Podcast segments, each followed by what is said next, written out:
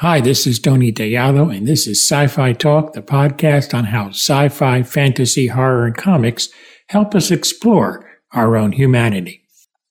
Alicia Malone is a writer and one of the hosts at Turner Classic Movies. In this conversation, we chat about how women were portrayed in science fiction. Let's explore that in a moment. Today I have Alicia Malone. She is a host on Turner Classic Movies, and they're doing some really cool things in July every Tuesday, sci fi movies, some real classics going back to the silent age. And she's also the author of two books The Female Gaze Essential Movies Made by Women. And her first was Backward in Heels The Past, Present, and Future of Women Working in Film. Welcome, Alicia, to the podcast. It's great to have you. Hi, Tony. Thanks for having me. I'm so excited to talk to you about all of this.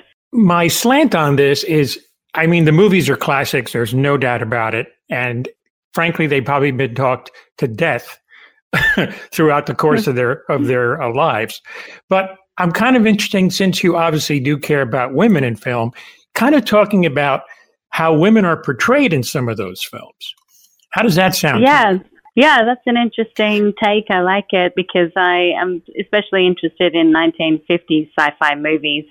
For me, that was the real pleasure of getting to do this whole series is, you know, starting from the very beginning of sci-fi and going all the way through. But the 1950s mm-hmm. sci-fi movies are the ones that really capture my attention. I find them so intriguing, especially the the monster movies yes. and the alien films. Yes.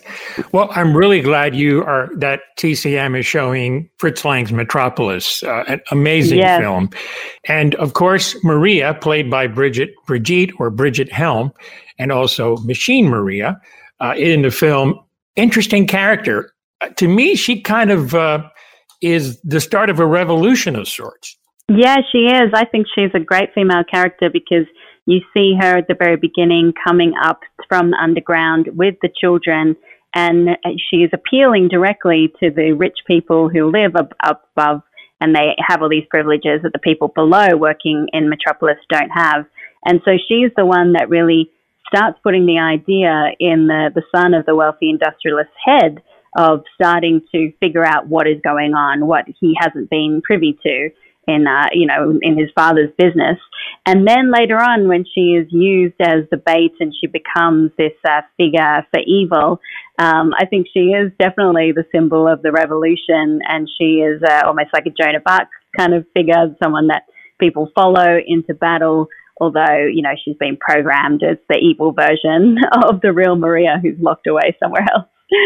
Yeah, really interesting character. I think if there's one scene that really stands out to me in Metropolis is when you see the workers going to work and they're choreographed walking a certain way it, to mm-hmm. emphasize the drudgery of it. It still echoes to today that you know so many people are unhappy with their jobs for whatever reason and it just really uh, it really hit you know it hit home for me in that scene watching yeah, I mean, this is such a visually beautiful film that you still watch yeah. today and you marvel at it. You can see directly how it's influenced so many things. Blade Runner is an obvious example, but just the, the whole yep. German expressionism, the way that it's shot, mm-hmm. the way that it's choreographed, the big sets, production design, it's really stark and so impressive, especially when you think about it doing it back in 1927 with that amount of extras and it, everything does have a purpose, like you said. Seeing the choreographed workers, you really get the sense of just the day to day drudgery and how they're not really looked as as individuals. They're just these collective, mm-hmm. nameless, faceless workers who are sent to work these really, really long hours. You see the son, you know, trying to fill in for one of the workers and having to do the task of, you know, moving the hands on the clock for a long time and how painful and tired yes. that is and I think today, you know, there's still a lot of issues with workers being exploited, with people working long hours, not having enough time for life, and, and the kind of 1%, you know, enjoying a very different lifestyle than the 99%. So there's a lot that you can still take from this movie today. And I think that's why it remains a classic and hugely influential. Oh, absolutely. So moving into a period that we both love a lot, the fabulous 50s. And yes there were some great classics, and one on the top of my list is War of the Worlds. Anne Robinson, Sylvia Van Buren, unfortunately, in some ways, emphasize the bad about science fiction, the screaming, hysterical woman. And she is very hysterical in most of the scenes. I will give her a pass on two when her uncle is killed. And when a Martian touches her and she finds out about the Martian blood, hey, I'd scream too if something like that happened to me. So I, will give her a pass on that. Yeah, I mean, I like the way that she's introduced. I mean, you think she's going to be a character that has some agency and this is, of course, the struggle of loving films from the 1950s, particularly sci fi films, uh, where the women are usually just the ones that are, is following the, the male character around, and the male character is the one that gets to have the heroic moments, while the, the female character is more of the hysterical one. And I think that's definitely the case here. Uh, but rewatching this movie was such a pleasure. You know, I'd I'd seen it a long time ago, and of course, I'd seen the remake um, with Tom Cruise. But here, yep. I was so impressed just with the the way that the aliens were designed. I mean, that alien in that that house, you know, that's a really creepy moment. I definitely would be screaming too. yeah, that was great. You know, it's interesting. Uh, I, I mean, I've studied this film on and off, and the the heat ray sound was they put a guitar through a synthesizer, and that's how they got that sound. Really curious mm. how they how they did this, and obviously they did not have the budget of the Tom Cruise version, uh, and certainly exactly. to, to, be able to it's use like that. That alien was um, on a on a dolly being pulled by the crew, and and someone was inside it puppeteering. You know, there was so much mm-hmm. that they had to do in a very lo-fi way.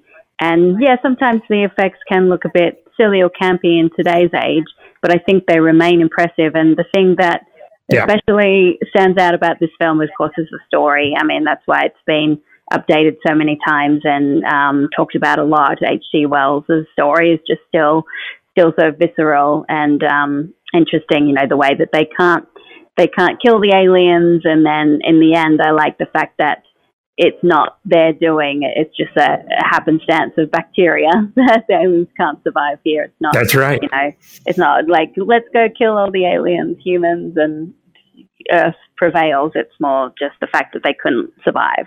And Forbidden Planet. I mean, it, it's loosely based on The Tempest by Shakespeare. And I definitely think it inspired a young Gene Roddenberry. It almost looks like a Star Trek episode and introduced me to one of my favorite automatons in Robbie the Robot too. And we got to talk about Alteria, Al, Alteria, I believe her name, Morbius, Dr. Morbius's daughter, played wonderfully by Anne Francis. What's your take on her? Yeah, I, I mean, I love this movie for many reasons. One is definitely the look of it. I mean, you look at her outfits and and just the costuming in general. The production design is so beautiful. But I really like her character. I think Anne Francis does such a good job. Um, and she she brings something extra to the character that I, I don't know that a lot of actresses would have done. Um, I think she has much more agency and she's more interesting than many other female characters we see at the time. Um, and she and this is one of those films that you know people still collect the posters.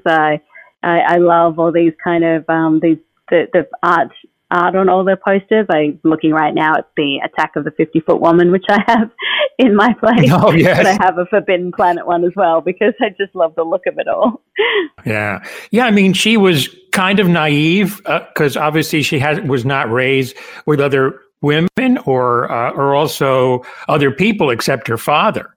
So, mm-hmm. you know, she's very naive that way, but she also had a strength to her. And, to Anne Francis's credit, I can't recall one time in her career, especially when she did Honey West on television, that she played a weak woman. She was always a kick-ass woman and yeah. and a strong woman, and I appreciated her for that. Yeah, and I think a lot of that comes from her own personality. I think that shines through. I also love just seeing a young Leslie Nielsen. yes, yes, yes, absolutely, no doubt about it. Yeah, he was really good in that. I liked, uh, I like good old J.J. Adams. Yeah. And now we go to, now we go to. Um, there's a line where uh, Robbie talks about uh, all the different languages he speaks, and he just says colloquial English will suffice. was, yeah. he just goes through all these, you know, all these subtongues and everything. It's really such great dialogue. Um, yeah. so the day the day the earth stood still, you know, Klaatu Barada Nikto, but Helen Benson, yeah. Patricia Neal, very rare in the 50s. We saw a single mom uh, in a mm. film. Uh, and and she, I, I, again, her strength, and she was a strong character. And there was an interesting connection between her and Klaatu. It wasn't romantic, but there was a respect and actually a friendship happening. Yeah, I agree. That's so rare. I mean, you see this film and you might expect that they will end up together.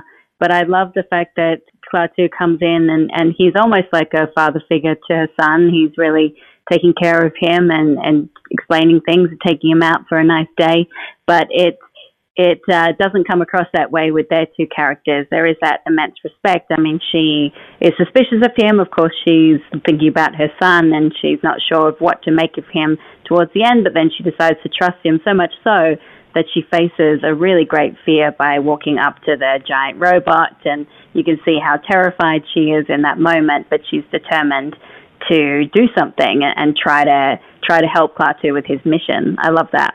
Oh, me too. And I love that she stood up to Hugh Marlowe's Tom Stevens and and kind of put yes. him in his place uh, towards the end of the film too. I thought that was cool. Really, yeah. really a character you can admire all these years later. And uh, you know, bless her for taking that part. I, you know, I'm sure she wasn't offered many parts like that, so I'm I'm sure that's why she jumped on it because it was it was yeah, cool. and a, a wonderful actress all the way through her career.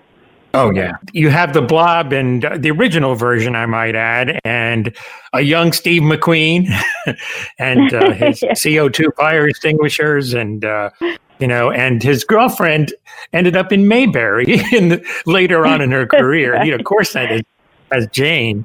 I mean, she wasn't totally weak, but uh, you know, she, um, you know, she was the the '50s girlfriend, but she wasn't the hysterical female as much as maybe Anne Robinson, Sylvia Van Buren was. Yeah, she wasn't, but yeah, she didn't have much going on.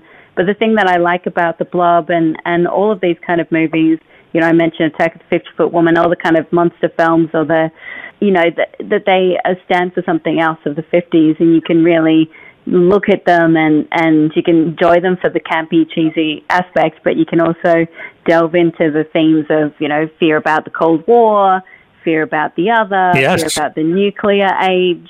Um, and that was all things that were going on at the time in America. So I love the fact that I guess that's something that sci-fi has always done really well is to be able to talk about real world issues but still deliver really entertaining concept at the same time.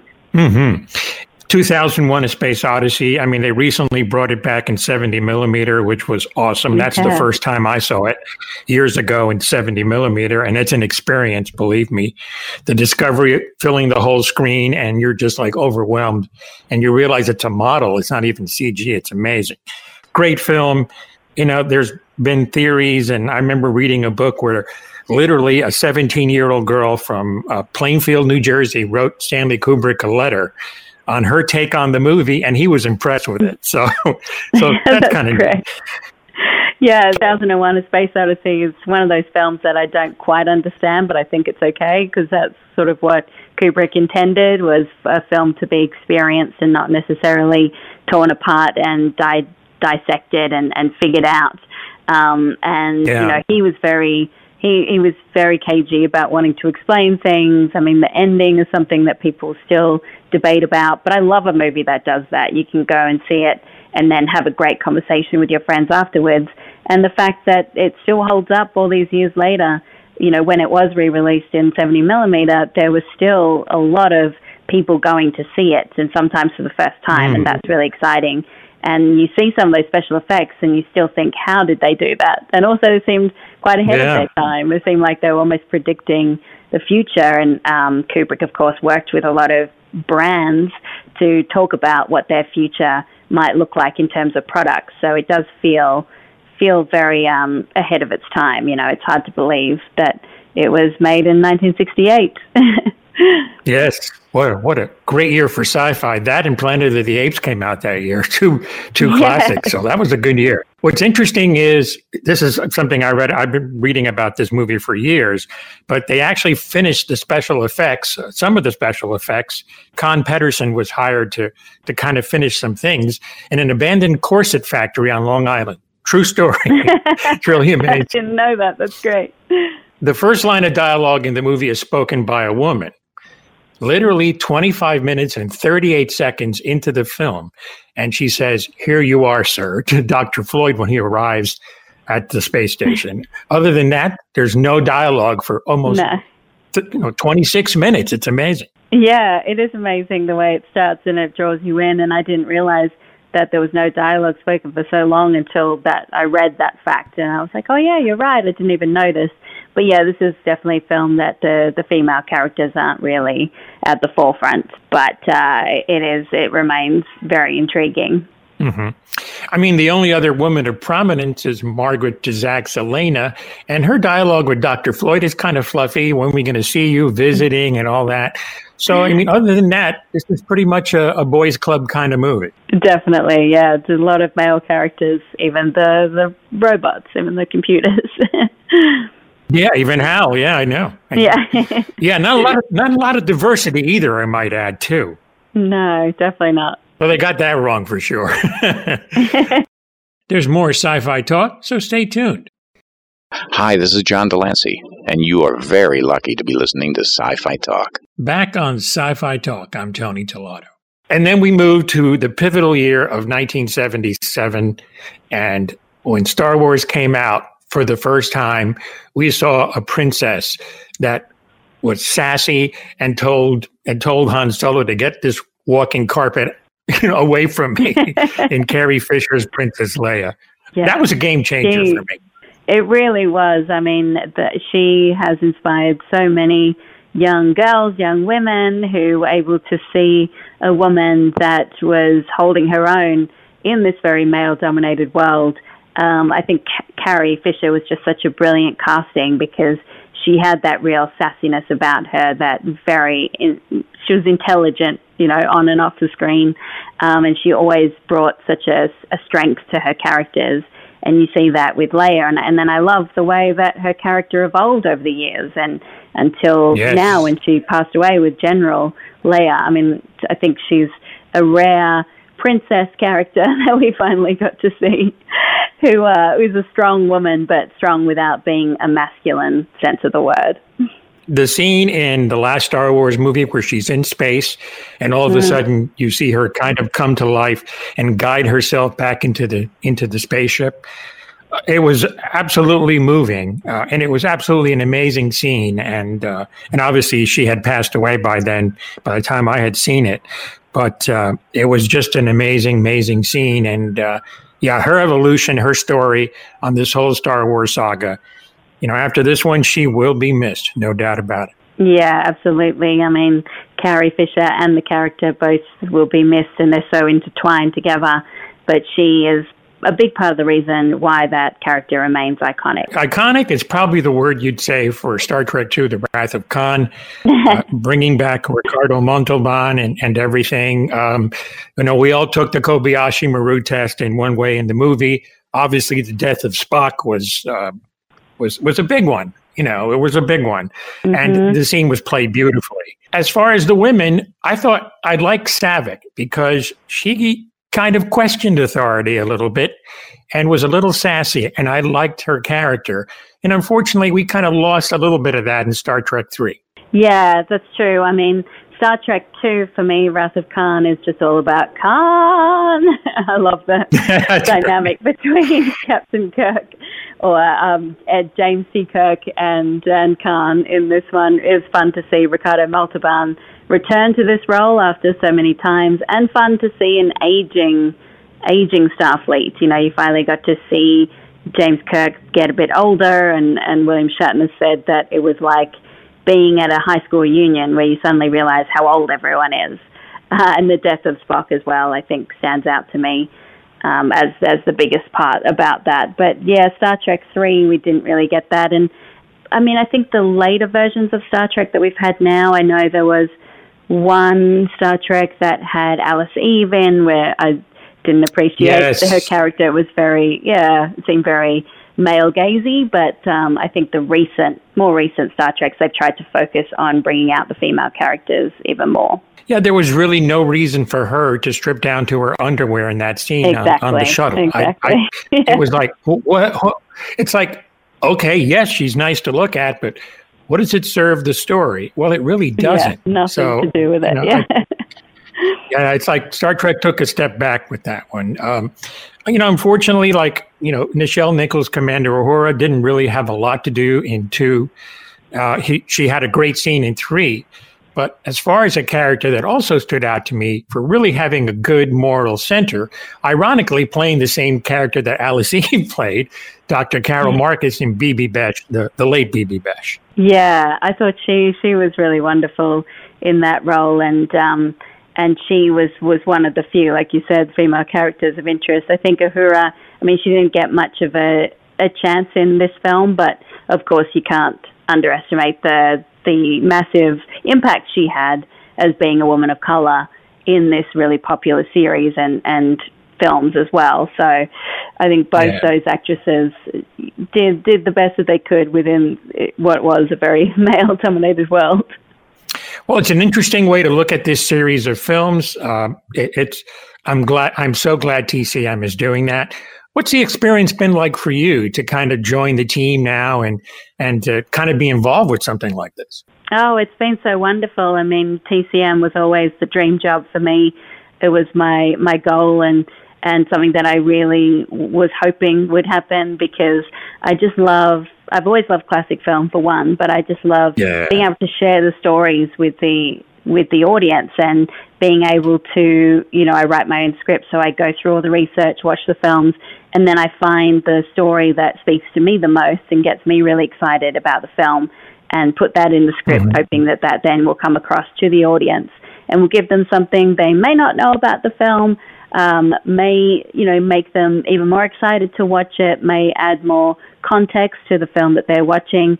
And it's been really fun to do a series like this where I got to start right at the beginning of sci-fi and go all the way through to the late 1970s because you really do see the evolution. I, I watched them all in chronological order, so you could see how oh, one decade influences the next, and I felt like I learned a lot that's really one of the best parts about this job for me is no matter how many films you think you've seen, no matter, no matter how much you think you know about film, there's always so much more to learn and so much more to oh, explore. Oh, yeah. And I love that I get to share it with people who are just as obsessed with classic films as I am.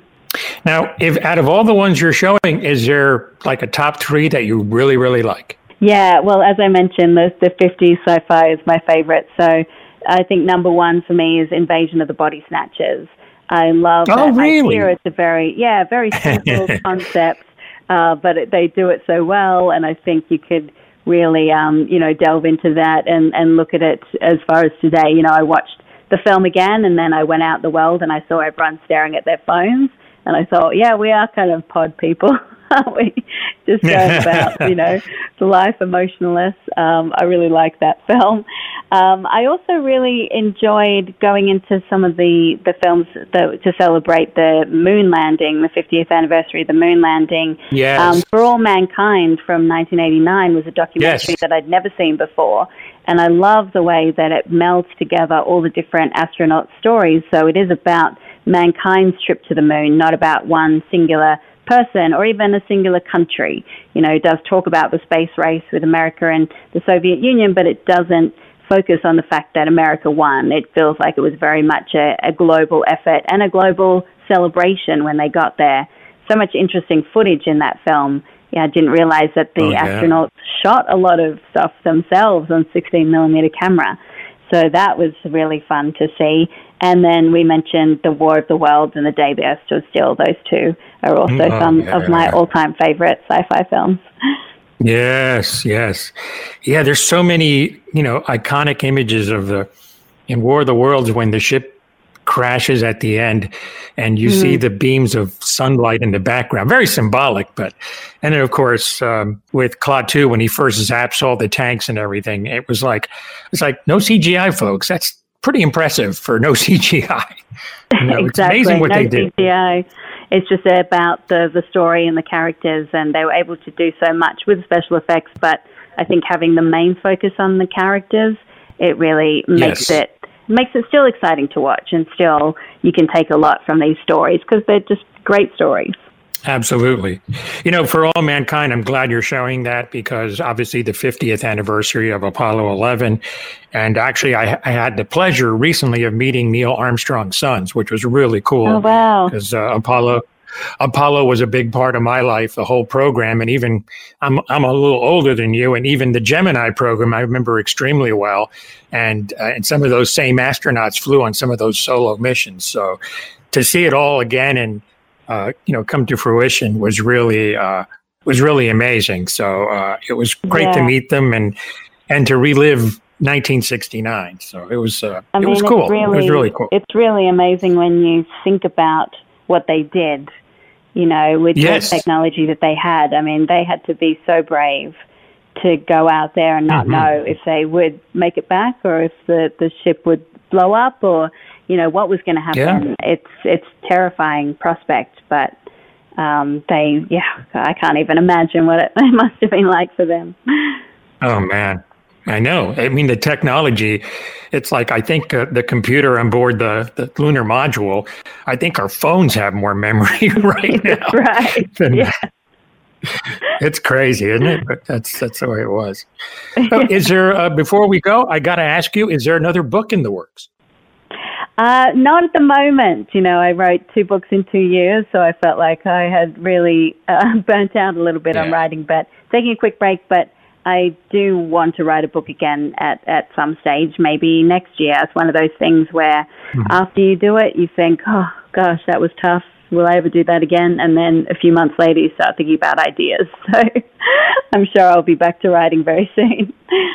And you're also a fellow podcaster. You have your own podcast as well. Yeah, that's right. Magnificent Obsession is a little podcast that I do just as a passion project where I talk to various people in the film industry, try to talk to people from different crew roles, whether it's, you know, a choreographer or a composer, to talk about their own yes. love of film, how that brought them into the career that they have, and also what that job entails. Of course, it's it's hard to always get people because they're on productions. a lot of them are working sure. on films. But uh, I love sitting down with these creative minds and talking to them about the whole process. There's so much about the art of making films that I don't know about. So even for me, it's really fascinating, and hopefully, oh, yeah. people out there find it inspiring too. Yes, yes, absolutely. Well, that's great. Really want to thank you again, and I'm so thrilled that uh, that Turner Classic Movies has somebody whose roots are very deep in pop culture as one of their hosts now. Thank you so much. No, it's such a pleasure to talk to you. And anytime I get to geek out about movies, particularly sci-fi, I'm very happy to do that. yeah, me too. I love it. I do love it. I'm getting ready for Comic Con, which is the ultimate. So, um, yeah. you know, for a few days, you get to you get to dive into it very deep. So it's going to be fun. well, thank you again, and I really appreciate your time. And best of luck with Turner Classic Movies and look forward to seeing you host this uh, amazing uh, film series every Tuesday in July. That should be fun. Thank you, Tony. And thank you all for listening to Sci Fi Talk. This is Tony Tellado. Take care.